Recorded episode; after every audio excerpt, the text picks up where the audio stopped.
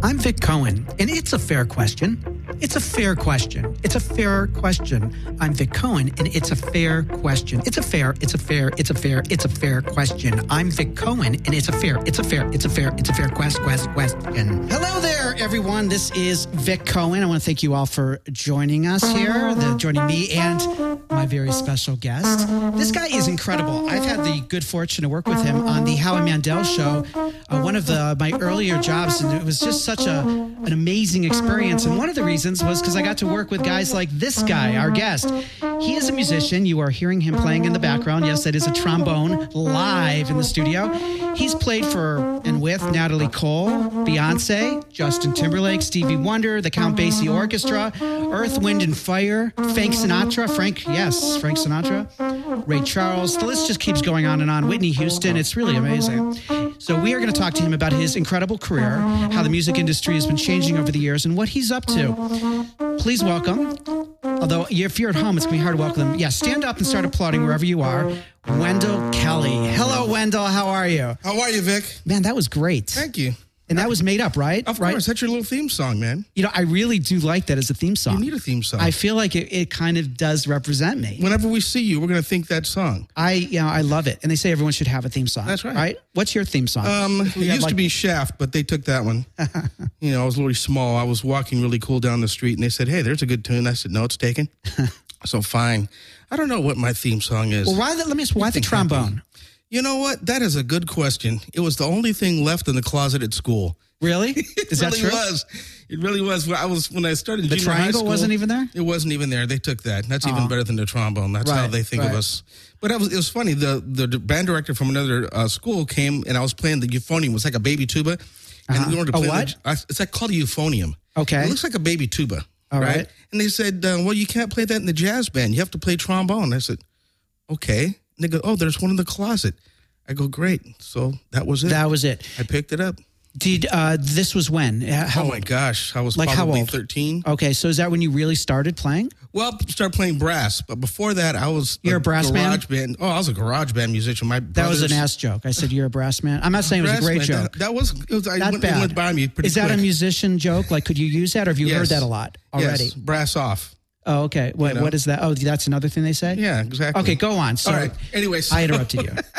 so I started playing with my brothers. They were like garage band guys, and I would go around and play the drums and the guitar and the bass and everything. And I was getting pretty good at it. But Right. then, and then you know they got older and went on to do other things, and I'm the only one that kind of stuck you know stuck with it and started taking piano lessons, which I hated. Every kid should hate piano lessons, by the way. I enjoyed piano, Oh my gosh! but I also enjoyed Hebrew school. Ah, wow. So I was kind of going against the grain. That's I always like to be unbelievable. different. yeah, that was different. Yeah. I just didn't like getting beat up with a ruler with my hands. Did you really? That's called abuse. Yeah, by it the was way. back then. You know, it was, it How was old were okay. you? Was it uh when you guys Um, started the piano? I was about maybe six or seven. Are you? Would you say a musical genius? I would say a musical. I try really hard. Do you play by ear?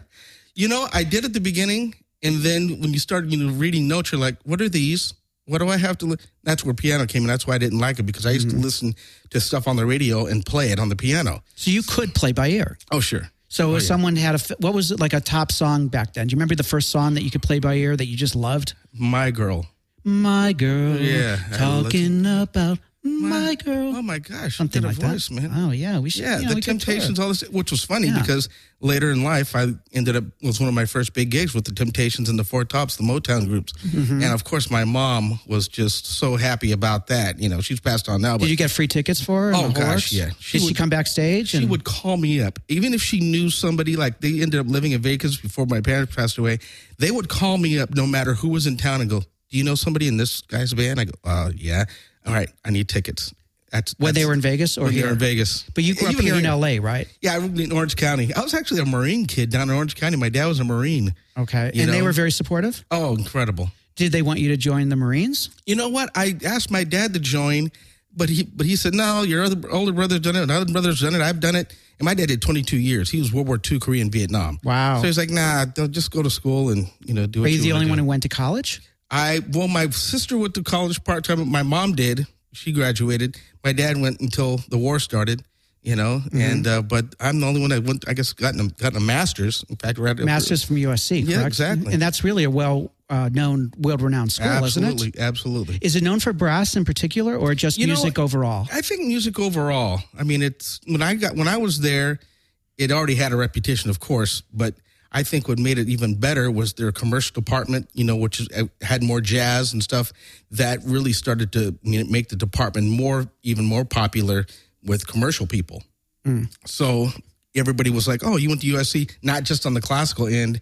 Which, if you go to USC and you have classical degree and everything like that, people pick you up all the time. So, you know what? It really made a difference, and it was a lot of fun. But I went back to school. I was at Long Beach State, and when I got a scholarship to USC, you know, I was like, "Okay, what am I doing here?" You got a full ride for your Full ride. master's? full ride, man. Wow. it was amazing. Yeah, and I'm sure you were up against a lot of people. Oh yeah, and this guy, uh, well, Herb Alpert, the great Herb Alpert at the time, you know, had the whole scholarship program there, and um, it was, I mean, this was back in 1990, and he put a lot of us through school, man. I mean, Now, I, I'm g- imagining that you grew up maybe like your childhood without giving you an age because uh, I- Right. it's show business. We a lot of Right, people right. don't like to share their full age, but I'm imagining that um, you know there's always been racism in our country. I Sure. mean, it exists today, Sure. uh, sadly, Yeah. which always surprises me because Right. you know it seems, seems like we're going backwards in Right. a lot of ways. And I'm just curious uh, what you experienced. As far as being an African American young man breaking into show business, probably I'm guessing in the 70s or Right. that era. Uh, what was it like? Because you hear so many stories. There's so many geniuses came out of that Right. time. well, I think in the 60s was really rough, you know, and I mean, just to let you know, I hated the 60s, so that tells you my age.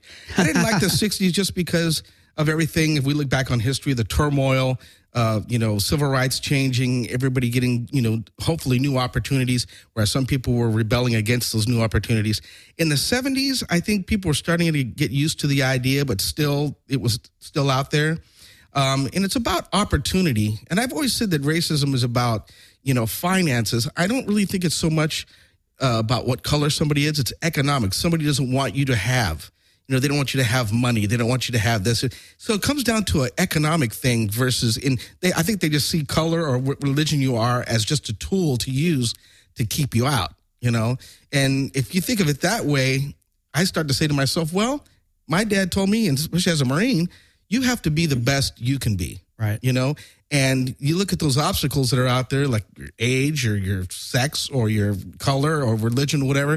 And you have to think, okay, who can I be around that's going to help me? Because there's going to be knuckleheads out there Yeah. you know so you just have to you know avoid them i came up with saying it says you can't get mad at a skunk for smelling like poop Right. he is a skunk that's his gig Right. so you can't change people like that That's a great point. You know, there's a saying in like, you know, the, that serenity prayer, Right, you know, right. grab me the serenity, accept the things I can't, yeah, j- the courage to change the things I can Right. and the wisdom to know, the, difference. You know, like, exactly. grab me the serenity, accept the things I can and change the, you know what I'm saying? If- Right. If, if, someone's a, as you say, knucklehead, right you, you can't change a knucklehead. you can't do No, that so, you so- have to go around them and get around people that are going to help you and my dad always said always try to be the worst in in, in a group and then rise to be the best in that group Wait, always try to start out as the worst. Start as the So, worst. in other words, uh, learn from the others Right, and, and, have grow. Mm. a place to go.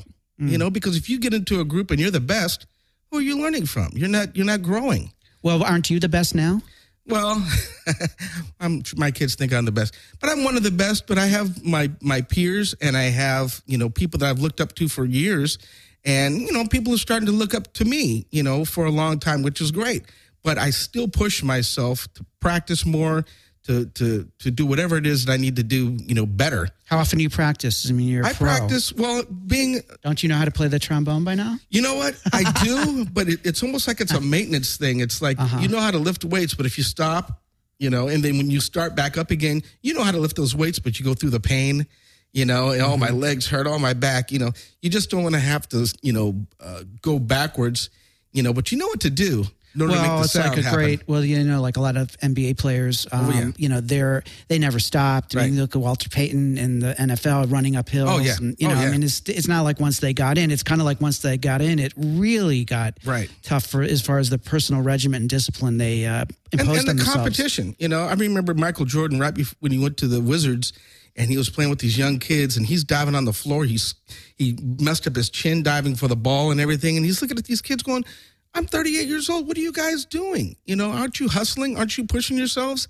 And you know, you get relaxed in a situation. That's why my dad said, if you can start out lowest and then you get to the top, you got to find a new group to be in. Well, you have a positive energy about you. Oh, you know, thank you. are like a smile. Oh. You know, you just have a sweetness and and uh, and this feeling of just of goodness. Oh, thank and you. Uh, did you get? Yeah, sure. Did you get this from your family? Do you think? Absolutely. Is it more your father, your mother, or both? You know what? Uh, unfortunately, there's a lot of people out there today that don't have both parents or didn't grow up with both parents.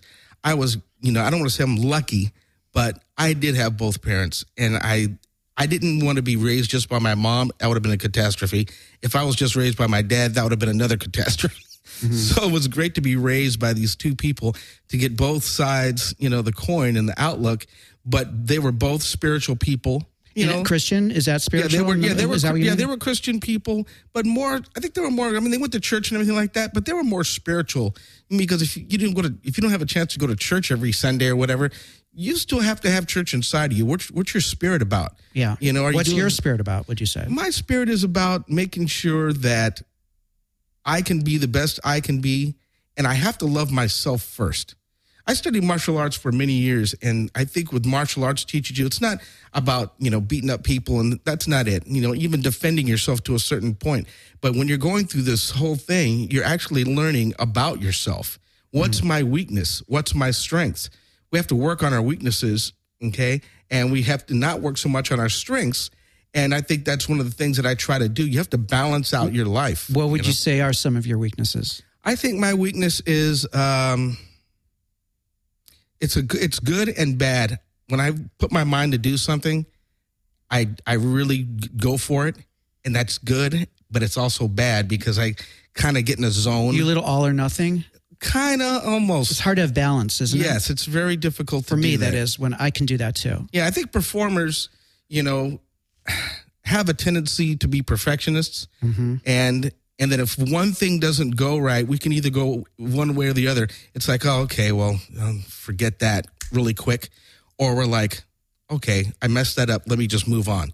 You know, we have a tendency to either drop it really fast or just grab it and say, okay, I'm going to use this as a tool to make myself more successful. You know, And it's- Tell me, what was it like working with Frank Sinatra? How closely did you work with him? How many years? you know, I, what I, projects? ju- I just did a show with him. I just did one live show, show. with him. Yeah. Where was that? that was at the Shrine Theater down real close to here, and it was called "80 Years uh, My Way." That was the name Mm-hmm. of the show, and it was his celebration of his of his life. And they had all these different people come on there and play, and he sang at the end and everything. So that was It was uh, his 80th birthday. it was the 80th a tribute birthday. to him. Yes, and he was there, and it was amazing. You know, Did you actually rehearse with him prior to the show? no, he just got up there and did his thing. What do you go like C major? Or Well, give me he, a- or he you, was started. We started playing my way, and he just grabbed the mic and started doing you his knew thing. what key to play it in. That oh, he. oh yeah, we did his what key. Oh, key. What key does he sing it in? gosh. You just know off the top of your head, generally. Yeah, people know the arrangements and everything like that, and and he just went up there and started singing. And it was it was I don't want to say it was a surprise, but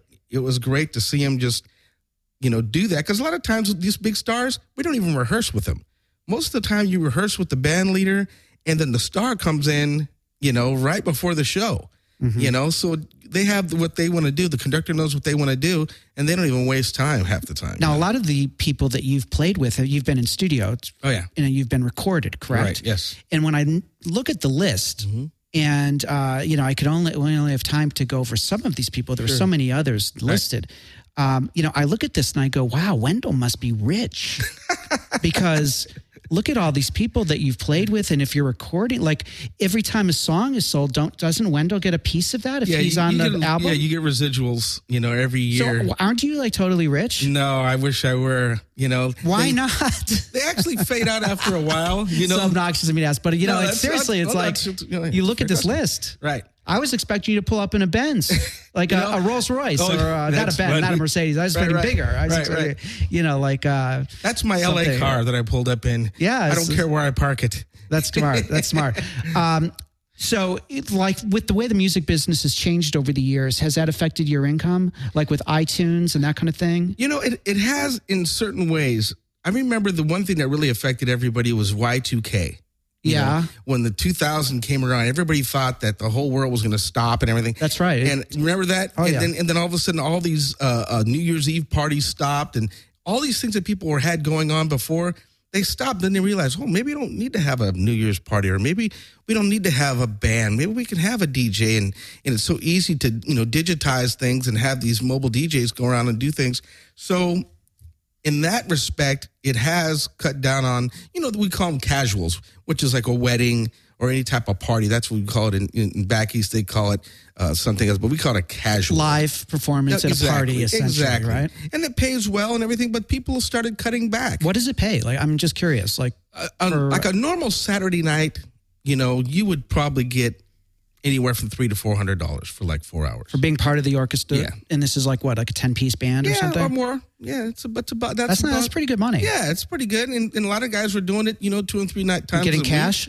Oh well, no, they usually you know Cut you a check, cut, cut, cut your check and do goes through it. payroll, and that. Yeah, exactly. You know, And that so- changed after Y2K, after yeah, 2000? things started changing. Then the economy, you know, two thousand eight, which was That's even true. I- Worse, yeah, you know? everywhere. and everybody started just cutting back, you know. So musicians, a lot of guys, you know, started getting, you know, quote unquote day gigs, you know, uh, trying to get into the teaching, um, or just finding other things to do. I mean, And how I- did that make you feel? Were you depressed over that, or were you excited about new opportunities, or did it not really affect you that much? Well, I think it affected me just in the sense of wondering where it was going to go. But my dad always said, you know, you got to have a lot of you know things going on. So I started arranging more.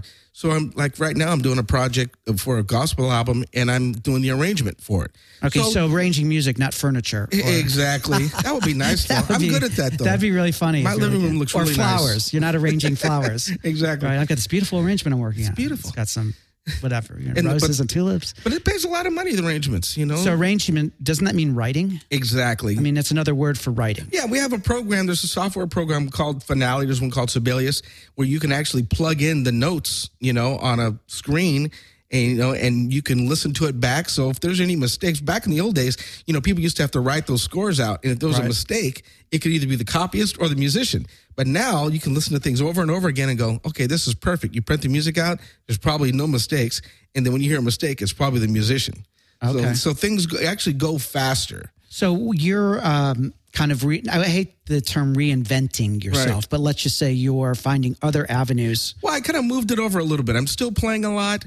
You know, I'm not touring as much anymore just because I, I don't want to because of having a family. You know, I've got two girls, nine and five, you know. Mm-hmm. Wow. And, yeah, I started late, Vic. Yeah, that's okay. now, started lick. is this you? You're married. I'm married. Did do you believe? How long you been married? I've been married almost, almost nine years, we 10 years in November. Do you believe that it's because you were so committed to the career and the travel and the challenges of being a musician on the road that it kind of delayed this part of your life, marriage, kids? Yeah, I think if if I would if I had gotten married early, let's say, you know, 28, 30, um, I think I w- would definitely not be married just because it's so much travel and the, and everybody's so individual. But I think when you start having kids, you need to be home, you know. I remember a story Bob Hope said, and this was a great story. His little son, I can't remember what his son's name was, Bob Jr. you know exactly so bob junior was sitting there and he's saying guessing. okay i'm i'm i'm getting ready to leave and then he goes okay see you later bob hope and that's when he realized oh my gosh i'm not even daddy to this kid i'm bob hope Yeah, that's you know pretty ma- sad. yeah, exactly Reminds So- me of the cats in the cradle. You know, that song. exactly exactly So uh, it, being on the road doesn't have the same uh, like uh, high gloss that it did in the past. well there's some gigs out there that pay a lot of money you know and there's some acts that What pays a lot of money? there's some acts that you never even heard of that are like out of the country you What's know the most you've ever been paid to play live? most I've ever been paid probably about it took about three hours. It was just one show in LA and it was twenty five hundred dollars. For three hours. That's pretty good. Yeah, that's pretty good. Where's this, the furthest you've ever flown for a job? South Africa. And what was that about? That was I was touring with this group. Um, it's called the Al McKay LA All Stars. They played the music of Earth, Wind, and Fire, who, which later I ended up recording with Earth, Wind, and Fire. But this band Al recreated after leaving Earth, Wind, and Fire in, in the early 80s.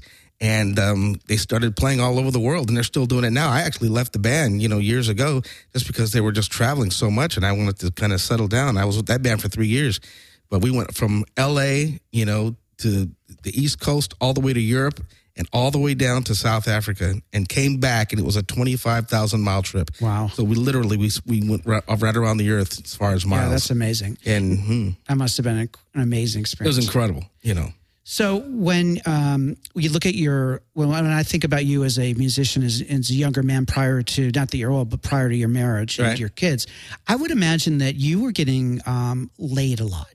You know what? Yes. Um, I mean, do people throw themselves at the trombone? well- Because usually I would think also though the, the trombone guy, here, tell me if I'm right. Okay.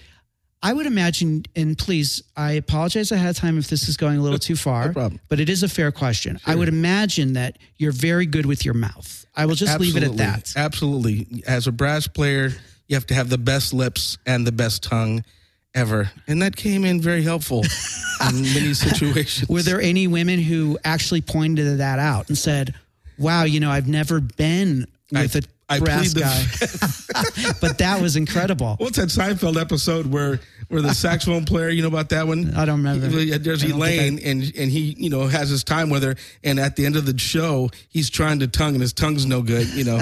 so he can't couldn't articulate anything because he was with her. So do you have crazy stories like rock and roll type stories? Yes. You know, and I, you know, it's like I always think about guys like the Stones and Aerosmith and even the Rat Pack guys. Yeah. And I'm thinking, my gosh, nobody is going to be able to party harder than these guys. You know, that's Right. you just let you just give them that. But I've had some, you know, some stories that Tell me, let's hear it. We all Oh, my we all goodness. want to hear it. Like, uh, what's the craziest story? Just it's just between us. one crazy story that I could share with you. Well, there was one that was kind of weird, like band wise. Okay, There was a guy. this has got to be your most crazy. well, that's, this has it's- got to be. It's pretty crazy. You have to be naked in the story. Okay, it can't be like a story like we got lost and we missed a gig. This is got to be like six girls, Oh. a mother, grandmother, and great grandmother were like, we love trombone guys, and this is our thing.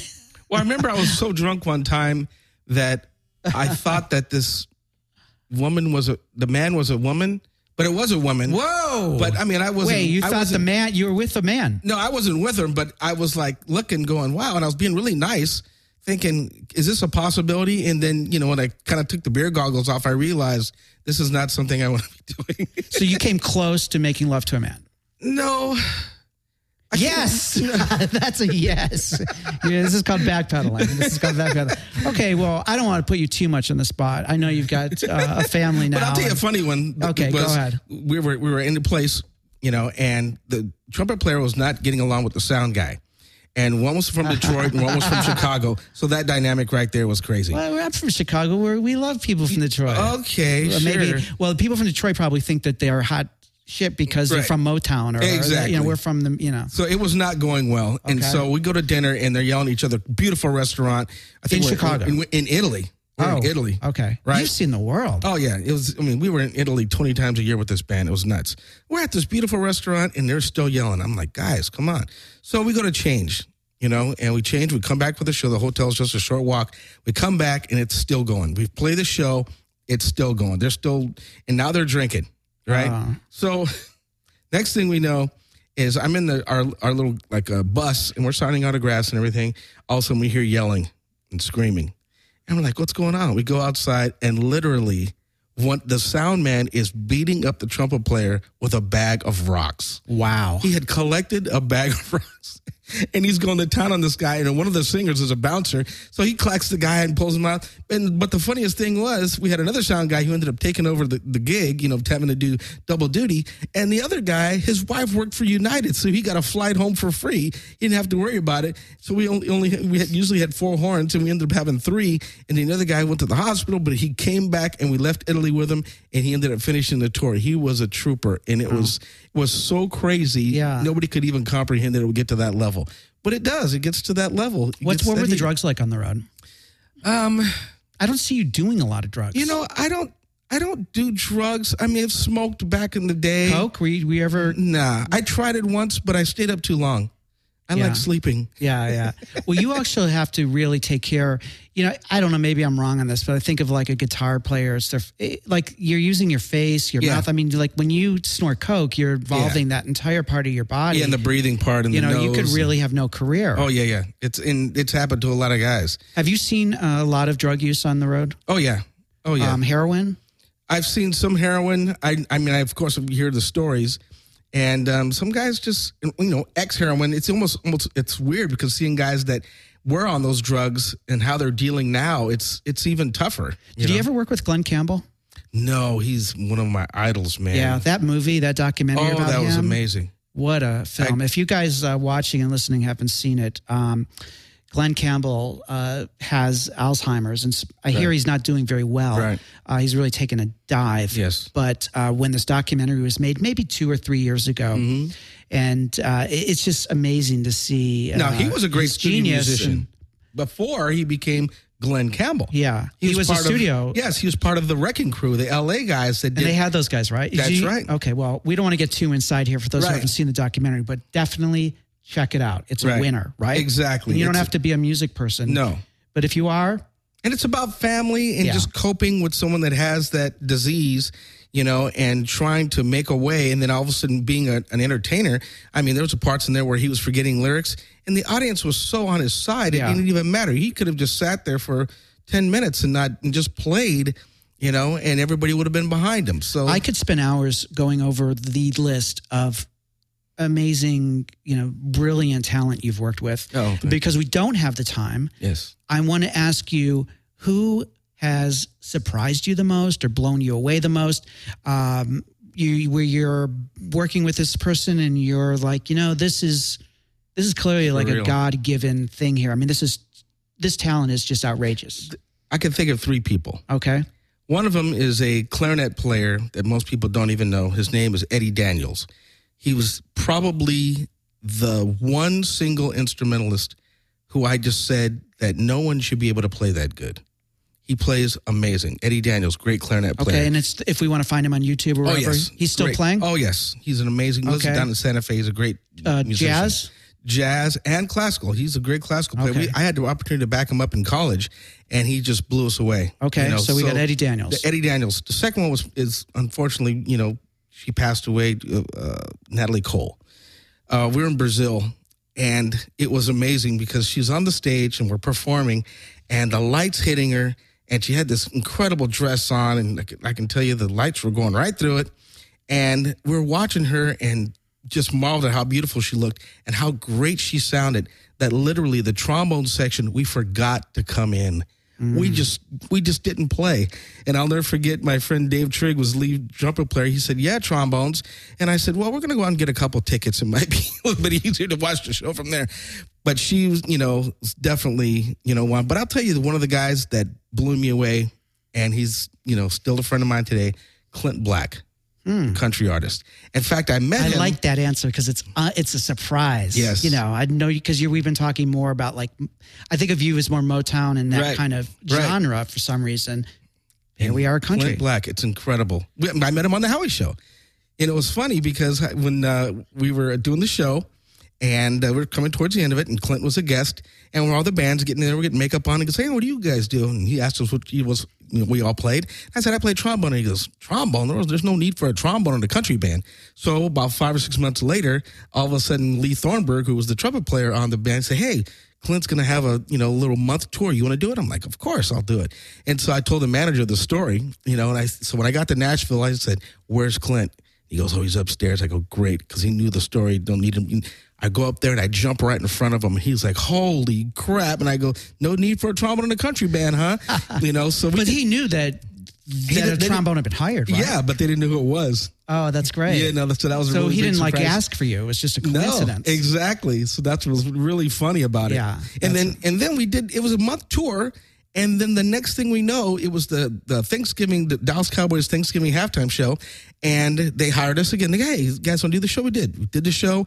And every gig after the people saw that wanted the horn section. So Hmm. a one month gig turned it into turned into three years.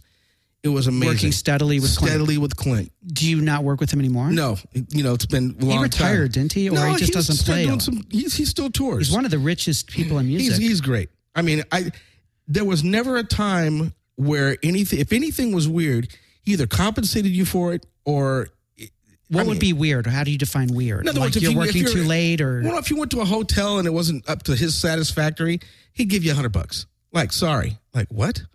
You know, most people just say, "Well, hey, sorry about the hotel," and That's it, pat you on the back. Right. But he actually did something about it. I mean, it was amazing. I remember leaving like on a Friday. They'd have a limo pick me up on Friday, and I'd get to you know my destination. We'd do a show on Saturday, come home on Sunday, and all of a sudden my check was already in my mailbox on Friday.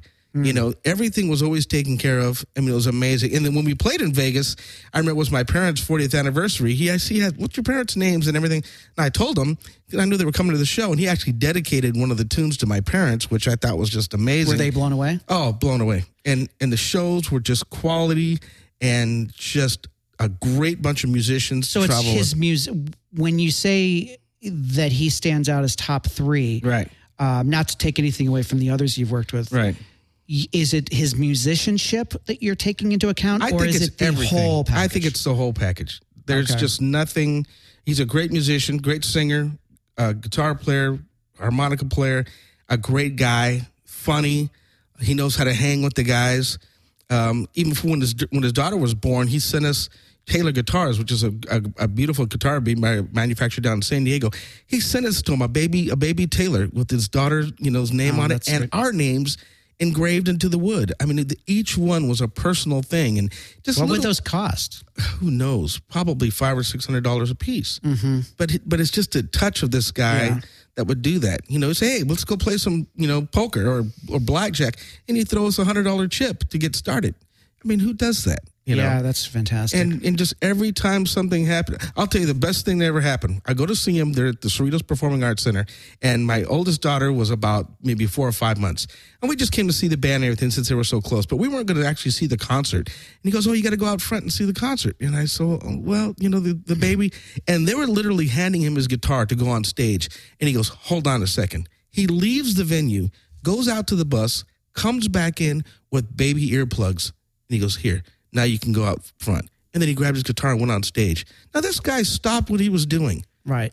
to make a difference. Yeah, that's solid. That is unbelievable, and I and I love the guy. He's, he was so always so great to everybody, and uh, and he was good friends with Howie Mandel. Well, let's talk about that real quickly. That's how you and I met. I mentioned Yes. at the top of the show um, Howie had hired me to be a writer on the show, Yes. Oh. and I didn't know Howie prior to that, so it was a real exciting event for me. Wow, that's great. Um, I'd been working on some other shows, and uh, but nothing of that caliber yet. Right. It was still earlier in my career, and yeah, I just heard about that he had a you know Howie Mandel's a show, and I submitted some writing samples, and they had a test that they gave guys, and I made it. Oh, it that's was an amazing. amazing experience. He gave me a shot. Oh, that's awesome. And so you were part of the house band, Yes. run um, by like the m- most wonderful man. Oh my gosh. Um, and, and tell us a little bit about what that experience was like. Um, Uh, well, I got the recommendation through a, a friend. You know, they're looking for a trombone player that had had some kind of showbiz, you know, talk show experience, and I'd done a little bit of stuff and camera work and everything. So they off, they want somebody to look good on, you know,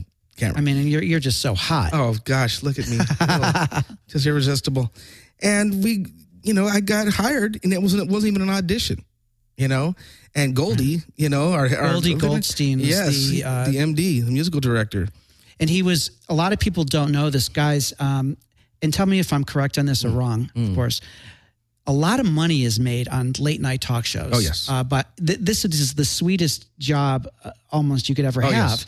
because the music, a lot of the music is original, Right, and if it's original, you get paid even more. that's right. And I remember that Goldie being the you said MD, Right. musical director. Right. Really, Goldie every episode could have written a, a solid original tune and collected money, residual, uh, Yes. the whole deal.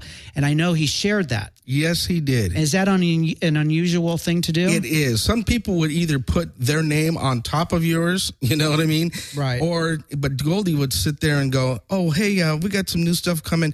Uh, wonder why don't you write tunes such and so?" And just tell everybody, just write something and bring it in.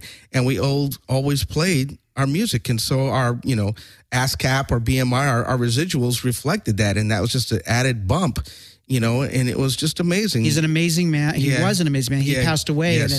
it's way too young. yes, he was fifty nine, I believe. And it's crazy. yeah, I It's went so to the sad. Mm. funeral. In fact, I saw. I was Howie out of there. town, unfortunately. Yeah, and but the band that we that he collected there was absolutely amazing. We were, we we rehearsed in Burbank at Center Staging, and I remember he pulled the theme up, and we played the theme, And we just looked around each other like, okay. And a lot of us knew each other. What do you mean by he pulled the theme up? He had you listen to what he was thinking would be the Yeah, he- theme. he- yeah, you he hadn't would- played it yet. yeah, he was he- playing for you what he imagined. Exactly on a Okay. little you know uh, demo, and then we pulled up the piece of music and counted it off, and we played it, and it sounded as good the first time as it did when we played it the last time. It was the band was just burning, and then he started pur- pulling up other charts, you know, some hard stuff, and then some bumpers, stuff that you would play going out to commercials and stuff like that. We call those bumpers, and everything just sounded so great. And then we pulled up one of the hardest tunes that we had, and the band just killed it. And we looked around at each other and said, "This is our first day." Mm. I can't believe it. You know, because a lot of these shows, you know, you don't know who you're going to get sometimes. How hard did Howie work as far as with? Um, I don't. I should actually amend that. How involved was Howie in the selection of the band? I don't think at all. You know, But he I, not probably that I know selected of. Goldie. I would imagine. Oh, absolutely. I think he worked with Goldie many times before. It felt like they doing had a things. friendship. And you Yes. know, Howie did a documentary about me. I don't know if you know that. Oh, Uh, no. Yeah, it's about my comedy. And uh, I, I believe Goldie at some point might have was involved in the music. Oh, I believe it. think. I believe early, it. early. Mhm. But you know, he, I don't think he finished it because Yes. he had passed away by the Right. time they were at that stage. But I know early on. He was in- incredibly gifted and we, and we all loved him. And it was, it was, it was heartbreaking, you know? Does it make sense to you when I notice a lot of um, music directors or uh, they, um, you'll hear sometimes like this if it's um, uh, like like a down like a downgrade working on a late night band. Right. I don't understand that. Well, I think some people. I mean, the, the money is definitely there. You know, uh, musical directors. Uh, I remember when uh, uh, Bradford Marsalis got the opportunity. To He do didn't want to do it supposedly. exactly.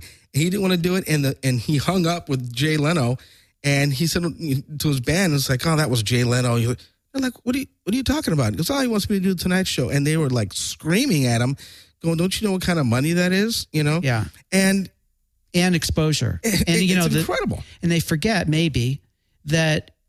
Like Leno going out when he was going out on the road, that just increases your ticket sales, and that's all you. Absolutely. Absolutely. And I think the musicians knew, and not so much the band leader, because, you know, Bradford left after a year. He didn't want to, they didn't play the music. He wanted to keep it more jazz, but they needed to keep it more, you know, late night commercial. And, but, you know, he got a million dollars for that and he was off and running. And the Is rest that what a music director can make at least a mill? it just depends on doing- who you are.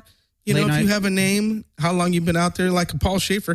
Nobody really knew who Paul Schaefer was, you know, Right. before, you know, David Letterman, but he had done some stuff on Saturday Night Live as a piano player.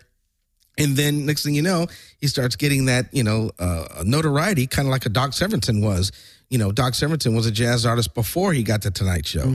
You know, and then you know he gets the Tonight Show, puts on the you know the nice garb and everything. In fact, and you know what's funny? Our dressing room at you know at NBC, Yes. our band room was Doc Severinsen's closet. Ha. Which means he had a very big closet. or you had a very small It was room. a little of both, you know. But That's yeah, it was it was amazing. They said, "Oh yeah, Doc used to hang his clothes," and we're like, "Oh my god!" And they ended up hanging our clothes. And he had another closet. I mean, he just had so much stuff. But yeah, Yeah. that was a pretty historic little room. and if you don't, if you guys don't know Doc Severinsen, he was the band leader for Johnny Carson. That's right. And uh, great and, trumpet player and great band leader, and he's still alive today. He lives in Mexico.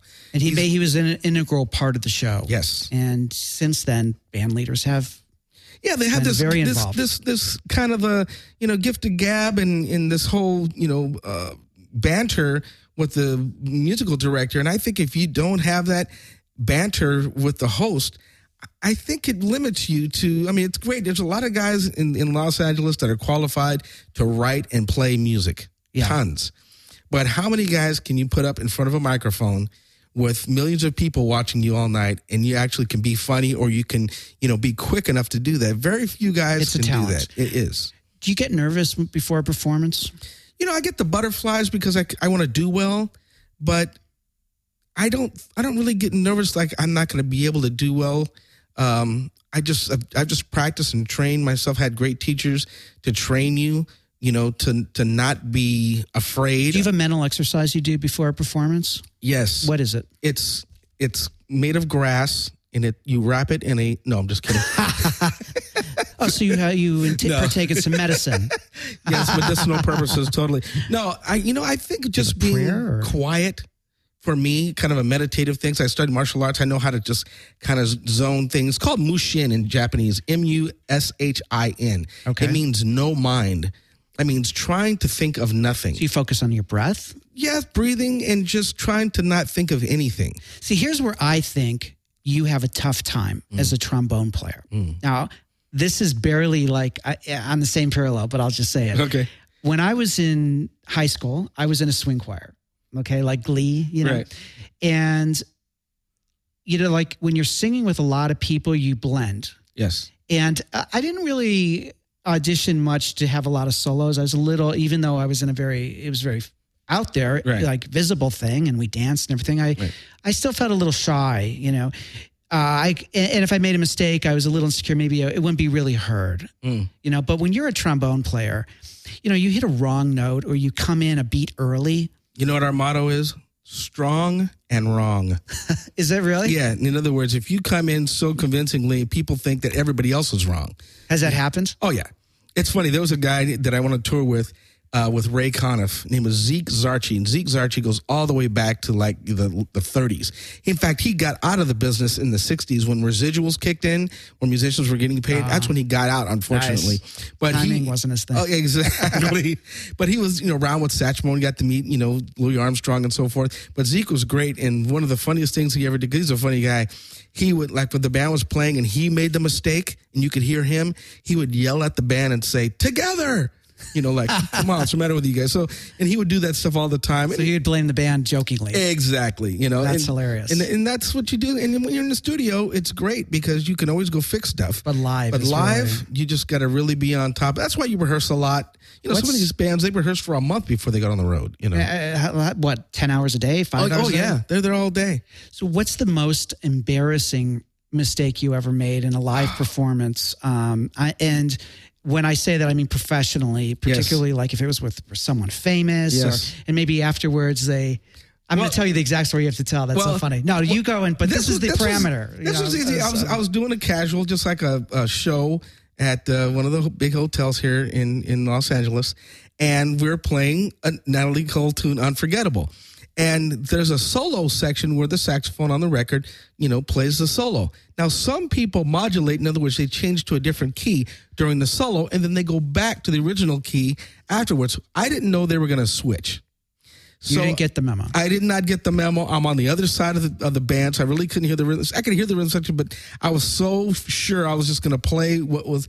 And I come in and I start playing, and I must, I got probably almost all the way through the solo before I realized, and everybody is looking at me like, dude, what are you doing? And I sat down and I just realized, I said, oh my God, it was the worst solo ever played by anyone in the human kind of trombonism. I mean, it was so this just. was a trombone solo alone. When we say solo, by yourself, Right. the band's everyone's there listening as you're playing it's just, the solo, It's just the drums and the piano and the bass playing, and I'm playing by myself. and the singer was singing. no, Thank God. yeah, the singer was out, Okay. and I'm playing because I didn't modulate, and I'm playing through this thing, and I stood up and I just, you know, put it out there, man. Like here it is, baby. And I got halfway through and realized, like, oh my gosh, I'm in the wrong. I didn't know where I was, and then I was embarrassed. I couldn't fix it. It was just a What do you do? You catastrophe. just say, "I'm human," right? That's right. And I sat down, and the guys just laughed at me, and I said, "Won't make that mistake anymore." And then you go home and you correct your mistakes and you practice both things, and that's it. How has your relationship, your marriage, affected your music? You know, what? my wife is extremely supportive. You know, it it hasn't.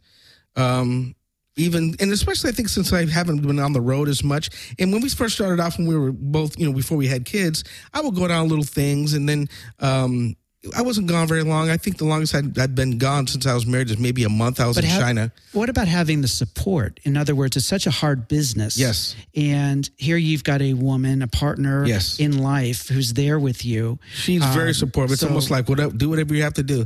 I mean, so I, I hate spending money. You know, I'm just like, oh God, I got to buy that. You know, st- uh, stuff that I want to buy, it's great, but stuff that you have to buy, I hate buying. Is that you know? because as a musician, money is hard to make, or is it just a different I think it's thing just uh, that's going on with well, I, you? well, I just think I just I, I like to save money and use it when I when I want to use it. Mm-hmm. Like if your sink breaks, like I tell you, you know my hot my hot water heater broken. Now I got to fix that. I don't want to have to Now, spend money. just so to do you know, that. if you don't, you know, if you're not losing your mind, he did not say that during this interview.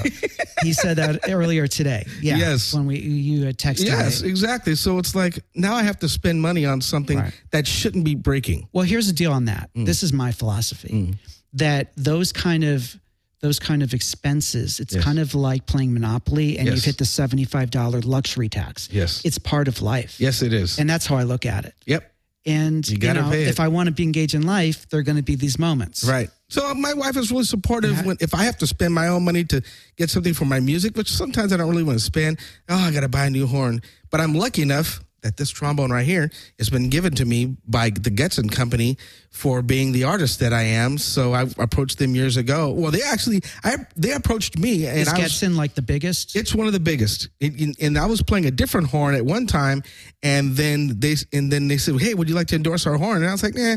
And then my horn, the other horn I was playing, got stolen. oh. So I called them up the next day, and I said, "Oh, I think I'm on board with you." And they sent me my horn, and they s- and you know I don't pay for my cases with thank God to Protec, and it gets and they send me my horns. Well, how much is a horn? Like, what are these That's horns- about, about about close to three thousand dollars. Okay, yeah, so- which is cheap in, with the instruments. It's a You've very got- affordable. Oh, yes. compared to a We- violin. Oh or- my gosh! And flutes, flutes can cost twenty five, a hundred. A pal's a hundred thousand dollars. I want to put you on the spot right now. Mm-hmm. Um, could you play like maybe a minute of something that's just would blow our socks off?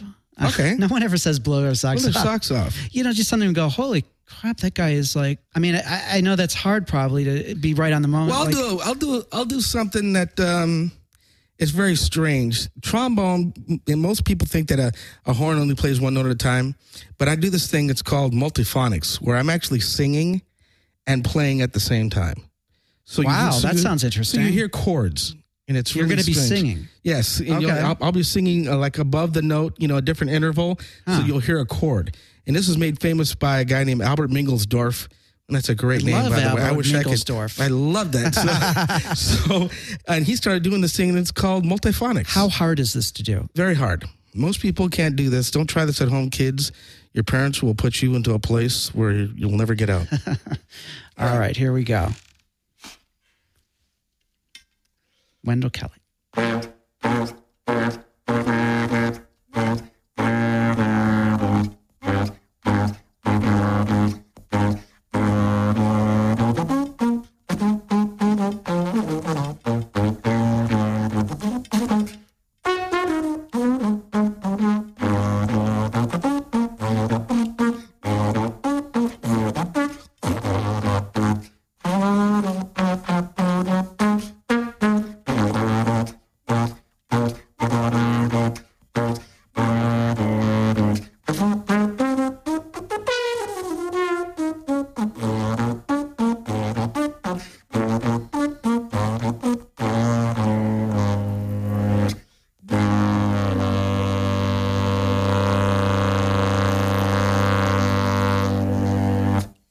Wow, that was so good. that was really interesting. That's really weird, isn't it? It is, and it was just uh, it was just cool. I love that. You just made that up. Yeah. You know, What do you call that? well, you have to give it a it's name now. kind of like a little. Um, Called the Vic. I'm gonna name it. all right. the Vic It's all, about, multiphonic Vi- blues. it's all about the. It's a fair question. Yeah, It's- Vic Multiphonic Blues. There that you was go. really good. Thank you. So, uh, tell me about your lips. Uh, we They're the- were talking a little earlier, and you mentioned that a lot of times uh, guys and I suppose ladies who play brass instruments Yes. have injuries, and one of them you mentioned is blowing out your lips. Yes. explain that. Well, there's two ways to do that. You can blow so hard, it's just I think like, I know one of them. Yes. blowing with your lips and blowing out your lips are two different things. Okay. Um, well, Freddie Hubbard, let's just start with Freddie Hubbard. He was a great jazz trumpet player. And how, if we want to find him, how do we spell that? Oh my, um, Freddie F R E D yes. D Y. Yeah, E. I.E. I.E. Hubbard, H U B B A R D. That's exactly right. Freddie Hubbard's an amazing trumpet player. He passed away a few years ago, but he uh, basically got a sore on his lip, and it just started developing and turned into this sore thing. And he tried to get it taken off by surgery, and it just didn't get any better. And he kept trying to play, and it just basically just moved his mouthpiece right off his face because he just couldn't play anymore. This thing ended up being like a almost like a cancer, like a scar, like you know, like skin that just built up, and it took him right out of his career. And lit- literally, he's probably one of the best jazz players, trumpet. That's jazz called players. blowing your lips out. Well, that's just the sore. That's the first one. Blowing your lips out is when you play so hard because all these lips and everything around your your mouth, we call that the embouchure in French. And it's, it means how you make your mouth when you're getting ready to play. And all, there's so many muscles through here that if you start, you know, tearing them and breaking them down, it, it's like pulling a hamstring. You know, that's Okay. what it's like. And you're so- and then some guys have to, you know, ACL, you know, had to get surgery and get things repaired. Well, it's very hard to do that with a brass player. So you end up blowing your lip out and you can't get it back because those muscles just aren't healing. And it takes a long time. And even if they do heal, how do you know you can come back 100%? Okay. So a guy that was uh playing a lead trumpet that could play really high notes, he might end up moving down to second trumpet, third trumpet, fourth trumpet, where he doesn't have to hurt himself so much. But blowing out your lips doesn't mean literally you are just like. Well, That- that's blowing out your mind. But I mean, you we can have other still. substances for that. okay, but you could still talk. oh It's yeah, just- okay. yeah, but you just don't have any strength there anymore. It's, You can't play. Are your Yeah. lips chewed? No, they're not. And they should should be. they be? I I think Not they as a should. joke.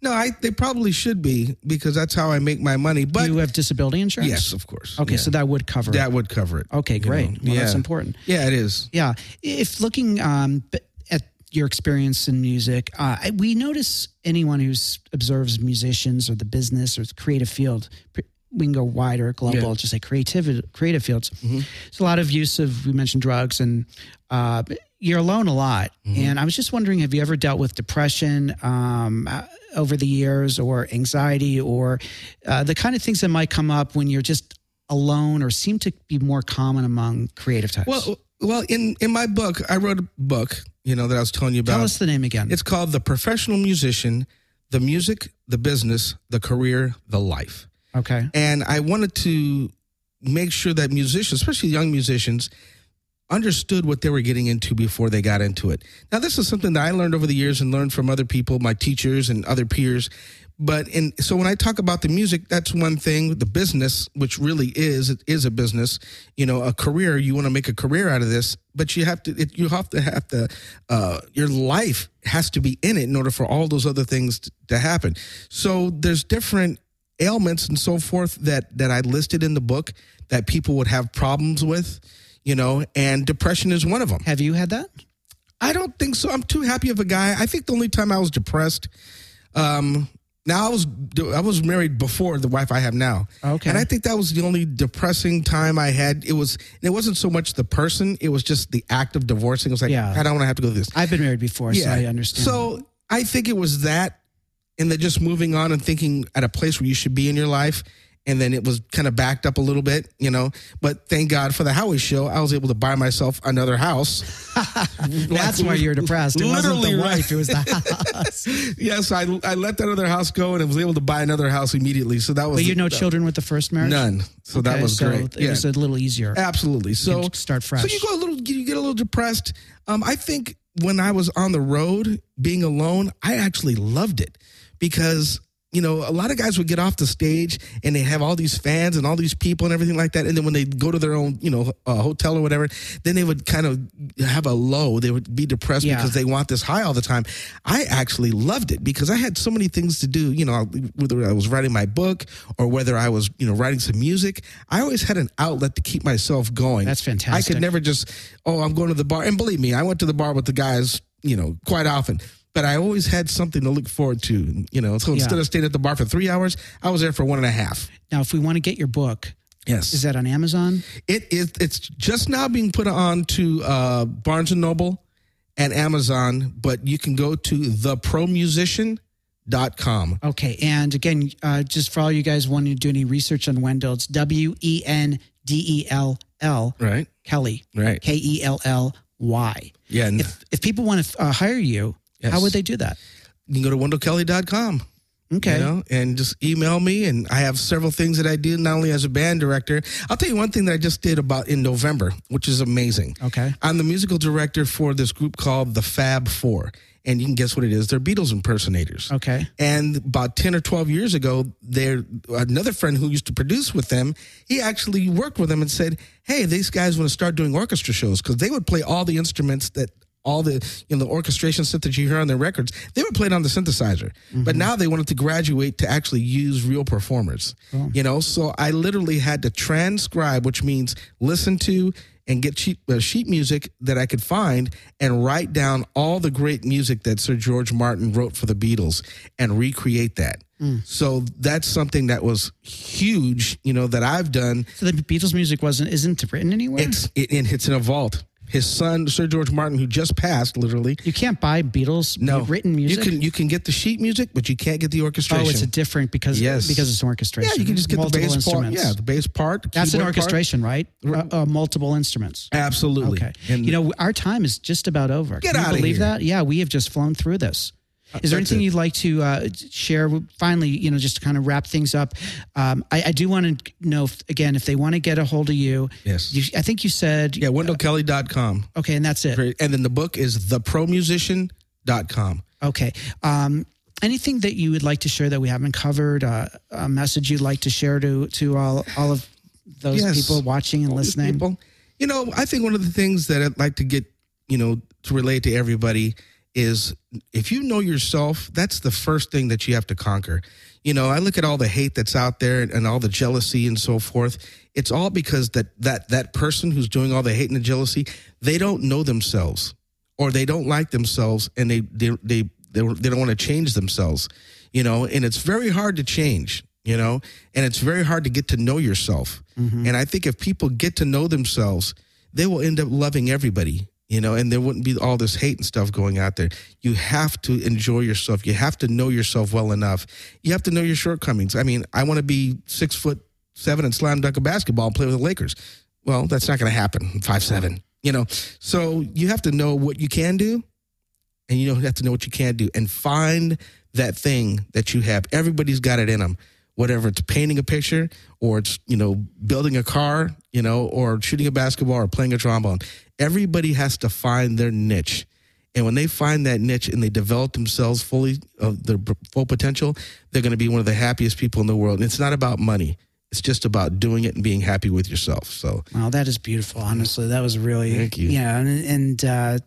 you live that. I can tell. Yes. I mean, like I, tried said, to. w- w- at the top of this, the energy and the this positive spirit you put out, you know, you just feel, and I hope all of you can feel it as well, watching and listening. Thanks so much for coming out. Thank I know you, it was a man. big drive for you. No, it's all and, right. Uh, this has been so so worth it for us. oh i'd love to do it again whenever You're just amazing. Um, can you play us out? sure And we got a theme song you wrote, right? You played it at the beginning. i think i forgot it Oh, that's okay. Just play us out. thank you guys again, and thank you, Wendell. Please subscribe on iTunes. Vic Cohn's It's a Fair Question. We got tons of episodes for you to listen to. And again, thanks so much to you guys. And thank you, Wendell. All right. Thanks.